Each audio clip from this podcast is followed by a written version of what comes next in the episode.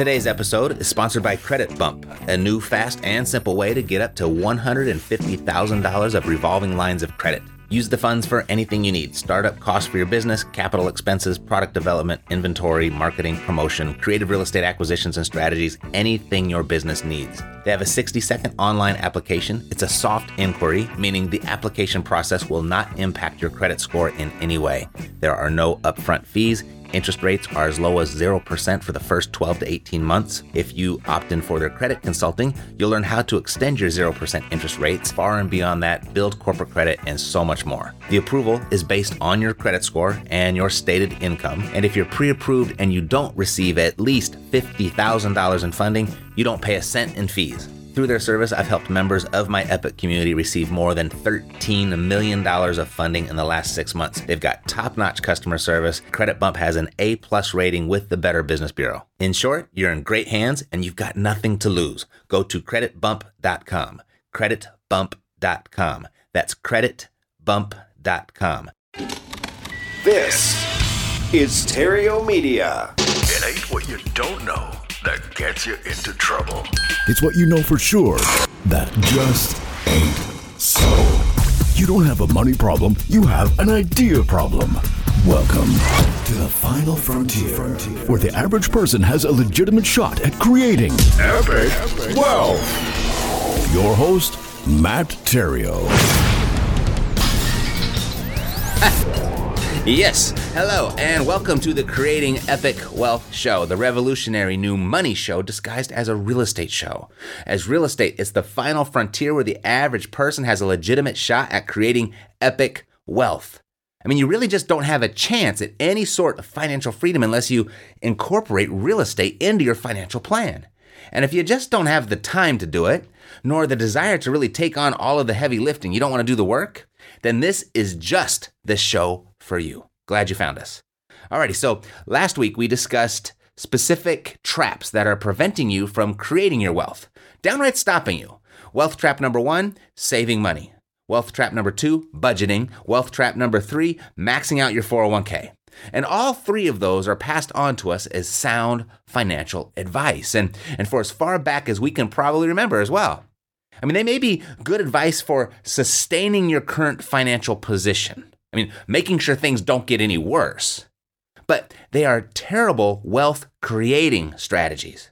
You know, saving money to create wealth, it's just it just moves too slow and it's darn near impossible for the average person to maintain the discipline to carry that out. And then budgeting. Wealth, it's not created by saving a nickel but rather by generating a dollar. You need to focus on production rather than reduction. And the 401k sounds good on the surface, right? As this tax deferred savings plan. First, it has savings in the in the description. And, and, and just as how you're sold on the concept of compounding interest over time, the eighth wonder of the world, people call it. You've been sold that. That, there's a, that that eighth wonder of the world, compounding interest, it also works for the fees inside of the 401k as well, robbing you of more than 60% of your potential in that vehicle over the long term placement of money in the 401k. Additionally, by the time you're able to withdraw the money from that account, you'll be at a much higher tax bracket than you are probably right now, of which the money will be taxed at a higher rate once you are able to actually access it. And probably the biggest reason it's a terrible wealth creating strategy is that you don't get to pick your stocks or what you're invested in. And you have absolutely no control over the outcome. It's a gamble, at best, and a very low paying one if you actually end up winning. So, how could that be? How could saving money, budgeting your expenses, and maxing out your 401k be bad ideas?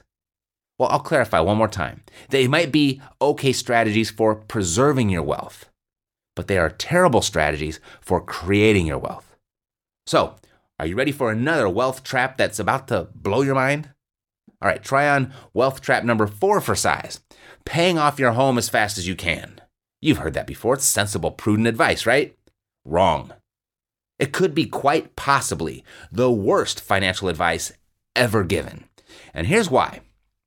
Let's imagine you followed this advice. You worked hard to pay off your house as fast as possible. You paid down your mortgage, maybe even shortening the term by paying some additional on the principal every month or, or by paying bi monthly. Now what?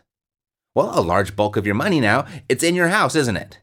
And if you're like most retiring Americans, you're going to need that money at some point. So, sure, this th- there's no mortgage payment at this point, but you still have expenses. Your bills are less, but costs of living are going up. They're always going up. You're going to need money. No one ever retired just by eliminating their house payment. You still need money to live. You're living in a pile of cash, so to speak. Now, selling the house, that's an option. But then you got to find another place to live, right? And it's all probably going to be a it'll be a step down or two from your accustomed lifestyle. You could hit the road and head south in an RV and, you know, with a, with all the cash in the cooler, you could do that. That might be fun. But your basic problems still really remain. There's no financial security. And what if an emergency comes up? Heaven forbid, emergent, an emergency comes up. I mean, you could borrow against the equity, but if that is the plan, then, then why did you work so hard to pay it off in the first place? You paid off your mortgage just to create a new one? Does that make sense? What problems have actually been solved here? What financial advantage has been created by paying off your house as fast as you can? Now, I have, I have nothing against you paying off your mortgage. I'm just saying that you can't count on that as a strategy to secure your financial future, let alone build wealth. It makes a lousy primary investment strategy. It's not even a good secondary or tertiary strategy, tertiary strategy, however you pronounce that. In fact, your primary residence is simply a terrible investment. Your residence may have been a good and worthy purchase, but your own house is almost never a good investment. Consider the scenario. You just wrote the check, right, to the last check to your mortgage company, and it feels good, right? Feels good. It looks even better when you consider that the home you paid $100,000 for 30 years ago is now worth 300,000. You tripled your money, right? And you might be wondering, how could that possibly be a bad investment? Well, what most people fail to consider is that over 30 years, the total combined principal and interest payments will amount to approximately double, if not more, than the original purchase price of the home. Then you need to account for the 30 years of property tax, insurance, and maintenance costs. When all is said and done, it, after you've paid for that house, you're going to see that you pretty much paid $300,000 for your $300,000 home. You know, as you were working all those years and paying the house down, you probably were thinking that you were investing in your future, but all you really did was deposit your money into a zero interest bearing savings account. You deposited your $300,000 and now you have a home worth $300,000. And sure, it's free and clear, but it's a wash. Now, I'm not discounting the feeling of owning your own house. You can get a great deal of value out of that. You have, you've probably put in time and effort into that home. Memories have been made there. You have it just like you want it, and now it's truly yours. Well, except for property tax. Try, try, try not paying those and see how long the house is yours. You still got to pay that. The reality is that your money could have done so much better over those 30 years without really any extraordinary effort either without even an elevated financial IQ because the money in your house was doing absolutely nothing for 30 years. Certainly, you could have found something that did better than nothing. Now, there are exceptions. I can already hear you. I can hear it right now. There are exceptions. If you're fortunate enough to be approved for, say, a low single digit interest loan and you purchased your home in a higher appreciating area and, and, the, and you timed the market just right, you could experience an acceptable rate of return on your investment, perhaps. But you can't bank your future on exceptions. And that's exactly what that would be. Those are just the exceptions. I mean, do you want to gamble your future on being an exception? You have to look at the vast majority of cases. You know, gambling on, on being the exception is not a sound investment strategy. This wealth trap, it snares so many people because it seems to make sense. On the surface, you are tripling your investment. You don't have to dig too deep before you begin to see that this investment is simply just a bad deal. It's just a math equation. And unfortunately, it gets worse. You, you think you've at least saved the $300,000, right? You were forced to save basically because you had to pay your mortgage. So you were forced to. You didn't lose money. Or did you? Because you can't ignore inflation. You know, over the last 40 years, the average published inflation rate averages somewhere, I don't know, around 3 to 4%. That means that your money has lost 3 to 4% each year. 3 to 4% of its buying power. You know, in order to make your financial situation actually improve, your returns must outpace inflation. If you're making a 3% gain per year, but money's worth 3% less that year, then it's a wash. You may have more money than you did 30 years ago when you bought your $100,000 home, but that money has less value. There is some relation now between your home's appreciation and inflation. Inflation affects appreciation, but the relationship, it's not straightforward. I mean, considering everything, the absolutely best case scenario is that you didn't lose any money, but you most likely suffered a slight decrease. You lost money on the deal. And one more problem your house is now 30 years older than when you purchased it. Perhaps it's a little outdated. How's the roof holding up? What about the pipes? What about the wiring? I mean, without a doubt, you are going to need to invest in home maintenance. And the older the home gets, the more maintenance required, right? You may even need some major repairs on the property, which can be very costly. So, sorry to break that to you. A primary residence just does not add up as a retirement strategy, or at least not for the primary strategy. Yet so many people are convinced that this strategy will grant them peace of mind and ease in retirement, but it will not. You must understand that no one has ever retired simply by paying off their primary residence. I mean, yes, you should buy real estate. You should buy income producing real estate.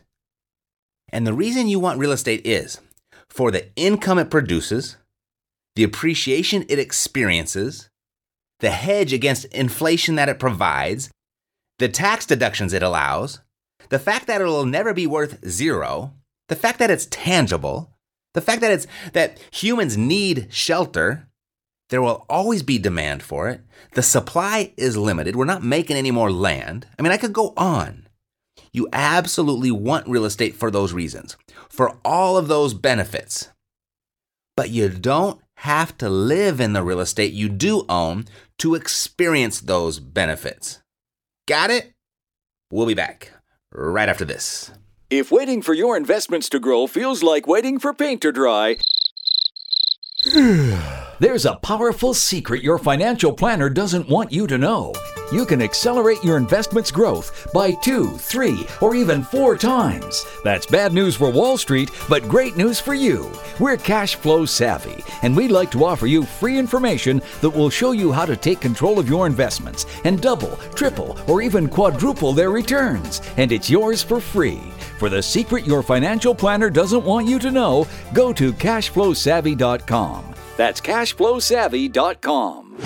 And now, back to creating your epic wealth. Alrighty, so paying down your house, paying it down as fast as you can, bad advice. Really terrible advice. And I'm really sorry to break that to you because I know before you heard this, you were probably, you know, that might be your plan. That might be in the plan you're immersed in right now. It might be the one that you have almost fulfilled. But uh, it's not. It's, it's bad. It's a bad move. You know, primary residence just does not add up as a retirement strategy. Or, you know, like I said, at least not for the primary strategy. I wouldn't even say the secondary or the third strategy. Yet so many people are convinced that this strategy is going to grant them that peace of mind in their golden years that they've been looking for. It's going to make their retirement a lot easier. It's simply just, it's a terrible investment. It's just one way of piling up cash. And perhaps eh, the worst way. Just understand that, that no one has retired simply by paying off their primary residence. Ever. Again, I'm not saying don't pay it down or don't pay it off. It's okay if it's part of your plan. I'm just asking you to consider where it actually is in your plan. I'm asking you to consider the order of which you do pay it down. Where is it in the, the list of priorities in creating your wealth? You need to bring it down a few notches. And if you think you already got it lower on the list of priorities, I'd say I'd consider moving it down a couple more. Look at it this way you get up each and every day to go to work, right? And if you put every extra cent you have into paying down your house as fast as possible, you're essentially retiring your money before you retire yourself. I mean, you're still getting up and going to work every day, sweating it out. You're still running that rat race while your money is over there on the sidelines kicking it, sipping a fruity drink by the beach while you're still working. Your money's watching you. It's relaxing while you it's watching you work. So sure, you can retire your money at some point in the interest of preserving your wealth. I'm actually all for that. But focus on retiring you first. But what about the debt, right? What about the debt? I mean, you might not be able to get past the idea of debt because debt is bad. How can you just ignore that giant mountain of debt sitting on top of your home, right? At least I got rid of the debt. I got rid, of the worry. Well, that would bring us to the fifth wealth trap the advice of never go into debt. The idea that all debt is bad. You know, pay off your mortgage as fast as possible and, and pay cash for your car and, and leave those credit cards in the wallet. Avoid debt at any by any means necessary. That's really common advice the gurus on TV from the gurus on TV. The ones that with the national audiences, the one was with the biggest platforms. And it's really sad that that is the message that prevails. It's the message that prevails and it's the message that sticks. And that's sad because if you follow that advice, you have fallen into a trap. You have fallen into a wealth trap. It's keeping you from your wealth, it's preventing you from getting there. Now, irresponsible consumer debt should be definitely avoided. However, the financially educated understand debt's place in the financial world. Debt is, for good or evil, an intrinsic part of our national economy. Debt will also be essential in your personal economy. It'll be essential in creating your wealth. You see, your savings account at the bank, it's an asset to you, but it's a liability to the bank. They have to pay you interest. And to offset that liability, the banks lend your money out at a higher interest rate rather than, or yeah, above what they pay you. The world banking system operates on the fractional reserve system. For, for every $1 you save, the bank can lend out $10. The banks love borrowers because they make a lot of money this way. When they lend out the $10 based on your $1 savings, the money supply is increased, more money is printed, and the economy is stoked. If they lowered the fractional reserve, interest rates would go up and the economy would slow down. The system is crazy, but it's the one that we have. Because the government has the ability to dictate the amount of money that can be printed. Every dollar you save becomes subject to government control. As more money is printed, the dollar decreases in purchasing power, and the money you have in the bank becomes effectively worth less. Savings, your savings account, becomes a really poor asset because the dollar is basically being gutted by the system. For you, this has a few important implications. One way you can stop the devaluing of your assets is to purchase commodities such as gold and silver. It's a hedge against the, the inflation. And you're also incentivized to use debt to acquire assets. Generally, it's, it's more lucrative to play the debt game. The system is based on debt, and if you use debt as well, you can prosper in that system. If you play by their rules, you can go along for the ride and, and win the way that in the way that they're winning. And now for this to work for you, you need to be crystal clear on the difference between an asset and a liability. And the simple distinction is that is that if it pays you, then it is an asset. If you pay it, it's a liability. The government and financial system rewards you for good debt. Good debt is used to purchase assets. That's how you classify whether your debt is good or not. Did you use it to purchase an asset, something that pays you? If you use debt to purchase liabilities such as furniture or vacations or cars, as most people do, you're going to run your financial ship right into the ground debt used for assets, that's going to enable you to increase your wealth many times more quickly because of the advantages of leverage. And we will certainly talk about that in the future.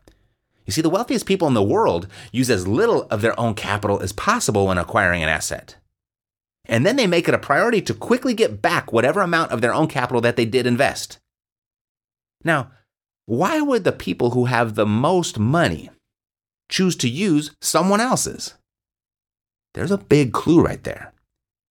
If you want to be wealthy, first stop doing what poor people do. And second, start doing what wealthy people do. Wealthy people use debt to keep their wealth growing. You see, you can get rich using your money, certainly, but you get wealthy using other people's money. So I'll leave you with this. When it comes to creating epic wealth, when it comes to creating your epic wealth, I want you to access as much debt as you can for the purpose of buying assets. Then, once you're satisfied with your wealth, eliminate the debt to preserve it. You got it? You want to take on as much debt as you can to acquire assets. And once you've got your wealth to where you want to be, once you've got your cash flow to where you want it, now eliminate that debt to preserve it. Now that's solid advice. That's advice you won't get from your stockbroker. You won't hear that from Dave Ramsey. You won't hear that from Suze Orman. You're not going to hear it from Jim Cramer. You're not going to hear it from the Motley Fools or any number of the popular money gurus that are dominating mainstream media. And you know, it makes you wonder a little bit, doesn't it? It makes you wonder if the advice of saving money, if the advice of budgeting money, if the advice of maxing out your 401k, if the advice of paying off your house as fast as you can, if the advice of avoiding debt at any cost, if that's all sound financial advice, the advice that the masses adhere to, then why are 95% of all Americans, by the time that they reach the age of 65, 95%, they are either dead or they're dead broke. There's only 1% of the population that reaches the age of 65 wealthy. Just 1%. What's the big difference? To get wealthy, you observe what the poor is doing and do the opposite. The poor, they save money. The wealthy create streams of money. Do you think Dave or Susie made their wealth saving money? No, they did not. They created streams of money through selling to the masses the advice to save money. The advice of saving money will not make you wealthy, but boy, selling that advice sure will. We'll be back right after this. If opening up your financial statement each month is about as exciting as watching paint dry, the Epic Wealth Fund may be the next investment opportunity for you. The Epic Wealth Fund invests in distressed real estate and shares the profits with its shareholders. If you're an accredited investor who has already enjoyed success elsewhere in their business or investing life, and you're seeking a broader exposure to real estate in your portfolio on a passive basis, the Epic Wealth Fund's executive summary is available for your review. Go to epicwealthfund.com to review the fund's executive summary. epicwealthfund.com. Real estate investments involve a high degree of risk. Residential income and returns may vary and are not guaranteed. Past performance is no indication of future performance. Nothing herein shall be construed as investment, tax, legal, or accounting advice. That's it for today. We'll pick up from where we left off right here next week. See you then. This podcast is a part of the C Suite Radio Network. For more top business podcasts, visit c-suiteradio.com.